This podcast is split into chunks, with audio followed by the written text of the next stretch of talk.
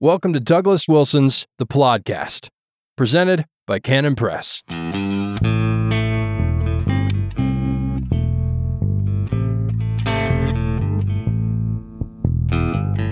Yes, God. God don't never Welcome to the Plodcast. Uh, my name is Douglas Wilson. Uh, this is episode 230. 230 in the Plodcast. Here we are. So, what I want to talk about today is uh, why censorship matters. Why censorship matters. In order to reason properly in the world, about the world, you need two things. You need to know the laws of right reason. You need to know that it's inappropriate to argue that wet streets cause rain. No, it goes the other way. Rain causes wet streets. You need to understand the structure of logic. And you need to understand the structure of logic when it comes to things like P's and Q's. So if you argue if P, then Q, P, therefore Q, that is valid. Now, validity means that if the things that you fill up the P's and Q's with are true, then the conclusion will necessarily be true. The structure is solid. The structure of the argument is sound. Okay. But the, if the premises are false, then the conclusion uh, could well be false. If I said all dogs are space aliens, all dogs are space al- aliens, that if P, then Q. Fido here is a dog, P. Therefore, Fido is a space alien.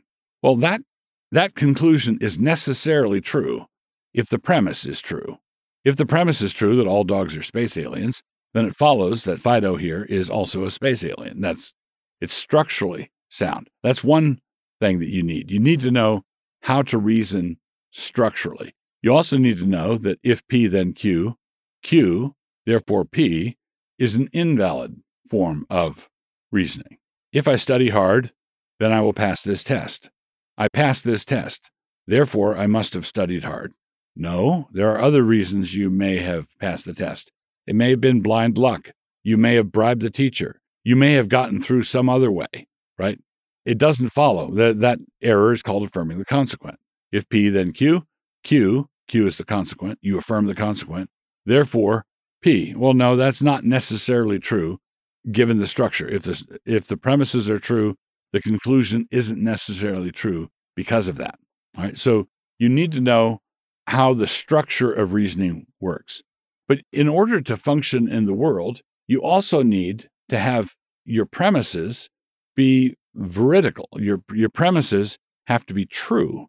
And if you live in a world where people simply censor those things they disagree with, and they say, well, that's misinformation, then what's going to happen is you're, you're being kept away from the truth, what's actually, what's actually happening on the ground.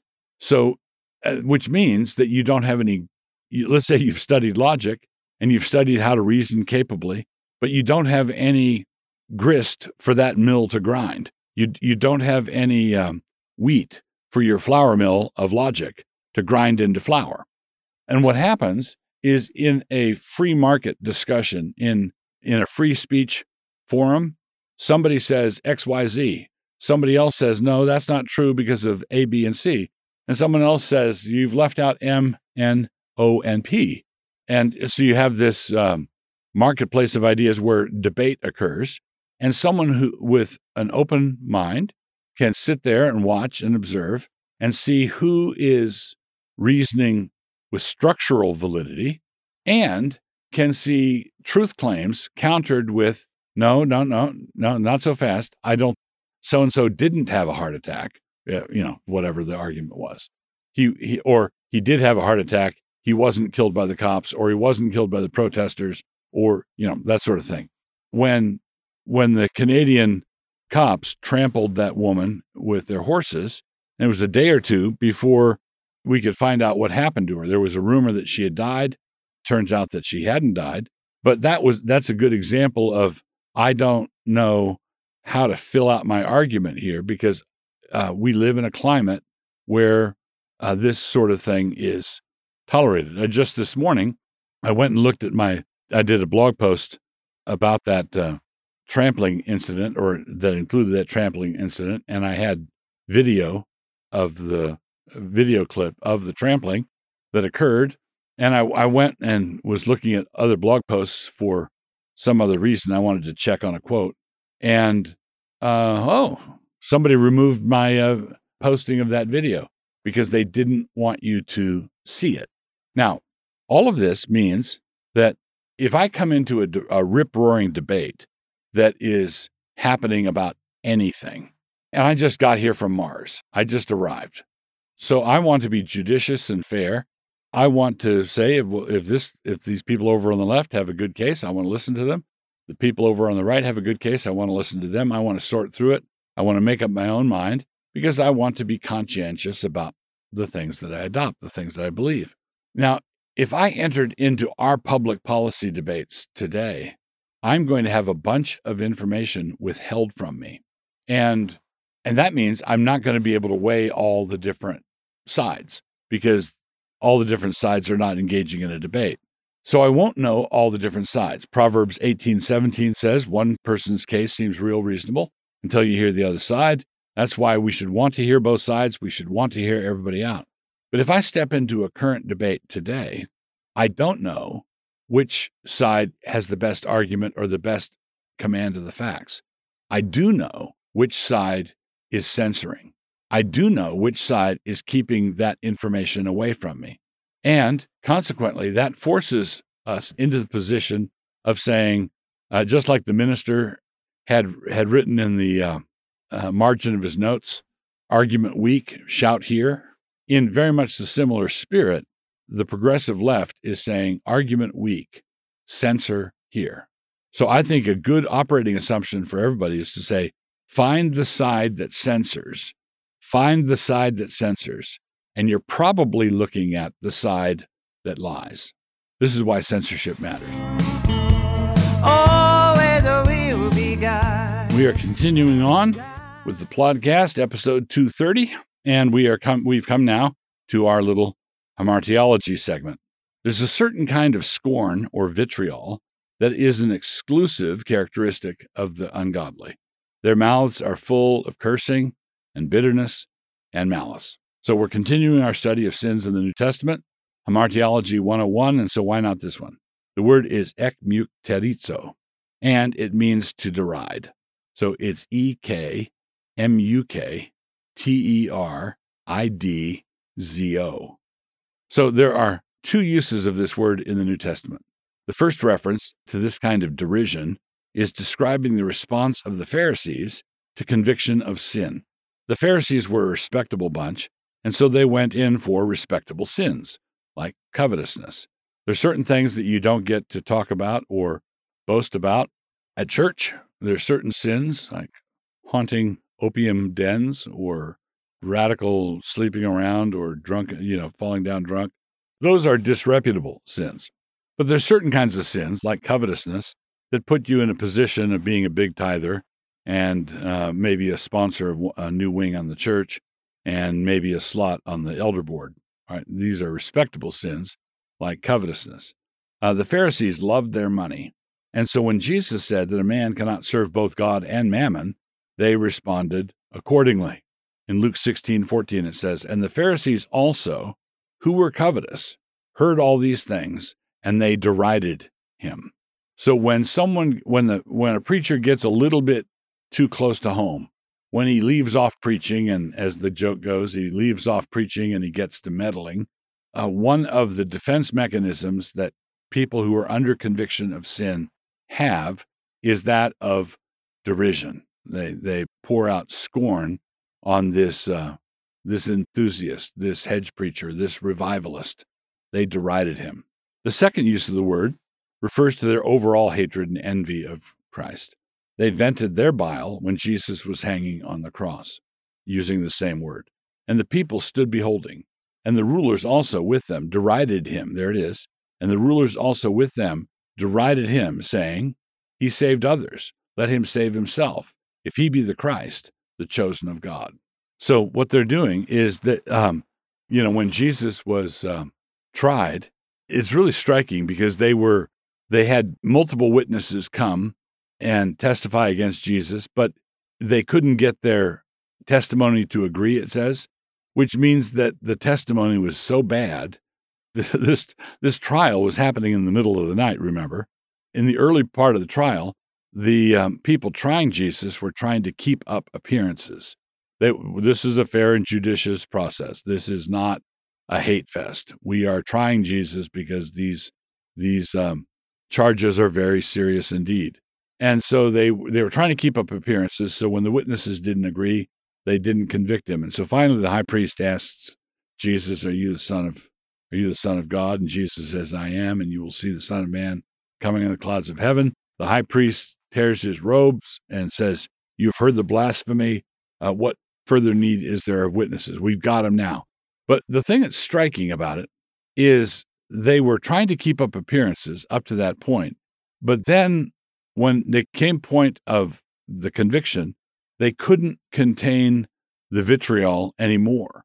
And they started, you know, striking at him, attacking him, and here, deriding him. They came out to the cross to see him crucified, and all the bile pours out. It all comes out.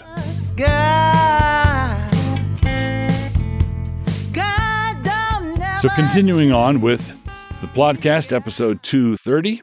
Uh, this this book that I read, it's, it's a small small book, and it's available. I got it online somehow.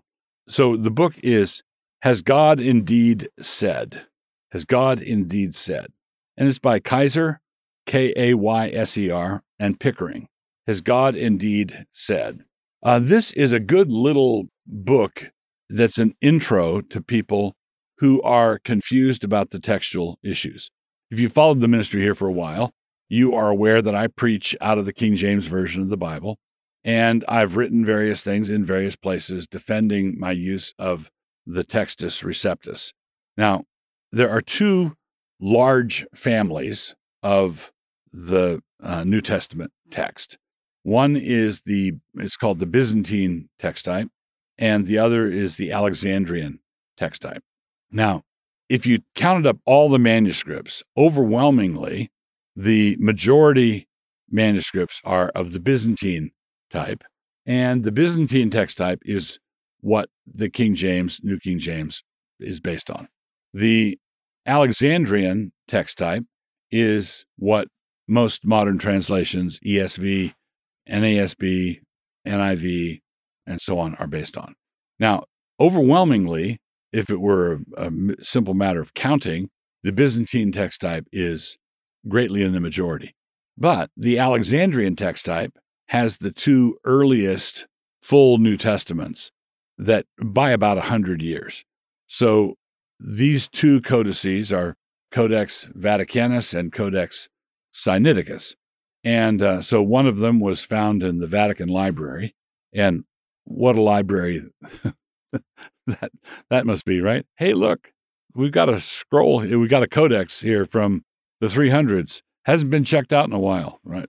So you've got Codex Vaticanus and then Codex Sinaiticus. Codex Sinaiticus was found in a burn pile in the 19th century. It was in the burn pile of a of a monastery, and uh, and salvaged from there. So those are the two earliest complete New Testament manuscripts. But they are still 300 years after the autographs. They're still 300 years uh, after the time of Christ. So I prefer the Byzantine text type. The Textus Receptus, which is the particular form of the Byzantine text type that the King James Version was based on, has been my preferred text.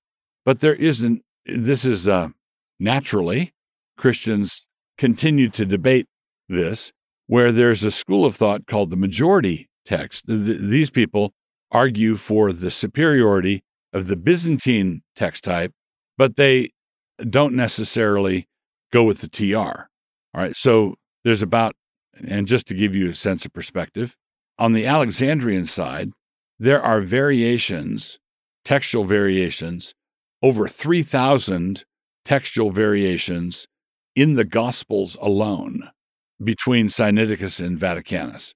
Okay. And a number of these things are indicators of real sloppiness. And I just, I don't know why people think that those are the most reliable simply because they're 100 years earlier, but still 300 years after the apostles.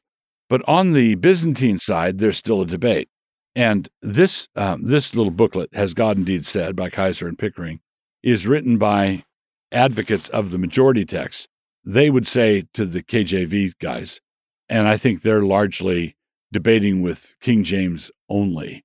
So the King James only group is sort of arch fundamentalists, the kind of people who would say that I use the King James because if it was good enough for the Apostle Paul, it's good enough for me. That kind of uh, lack of learning goes into. Uh, so I'm not a I'm not a KJV only guy, but I do rely on the Textus Receptus. These guys are critical of the Textus Receptus within this. It's an intramural debate. They say, "Well done, you guys, you TR guys. Well done in not following the Alexandrian text type, but we still have some work to do. We still can we can close in on what the original of the New Testament was by a close study of the majority text type. Are you with me? So these guys are arguing for the majority, and they would say that a close study of the majority text will give you about 1,800 variations where they prefer the majority reading to the Textus Receptus reading. If you are interested in getting acquainted with all of these issues, this is a very accessible, very um, good introduction to the issues. And I think it's written in a very fair minded way. Has God indeed said by Kayser and Pickering? If you enjoyed this episode, check out Doug's page on Canon Plus. There you can listen to his audiobooks, watch his sermons, and more. Just click the link in the show notes and start listening today.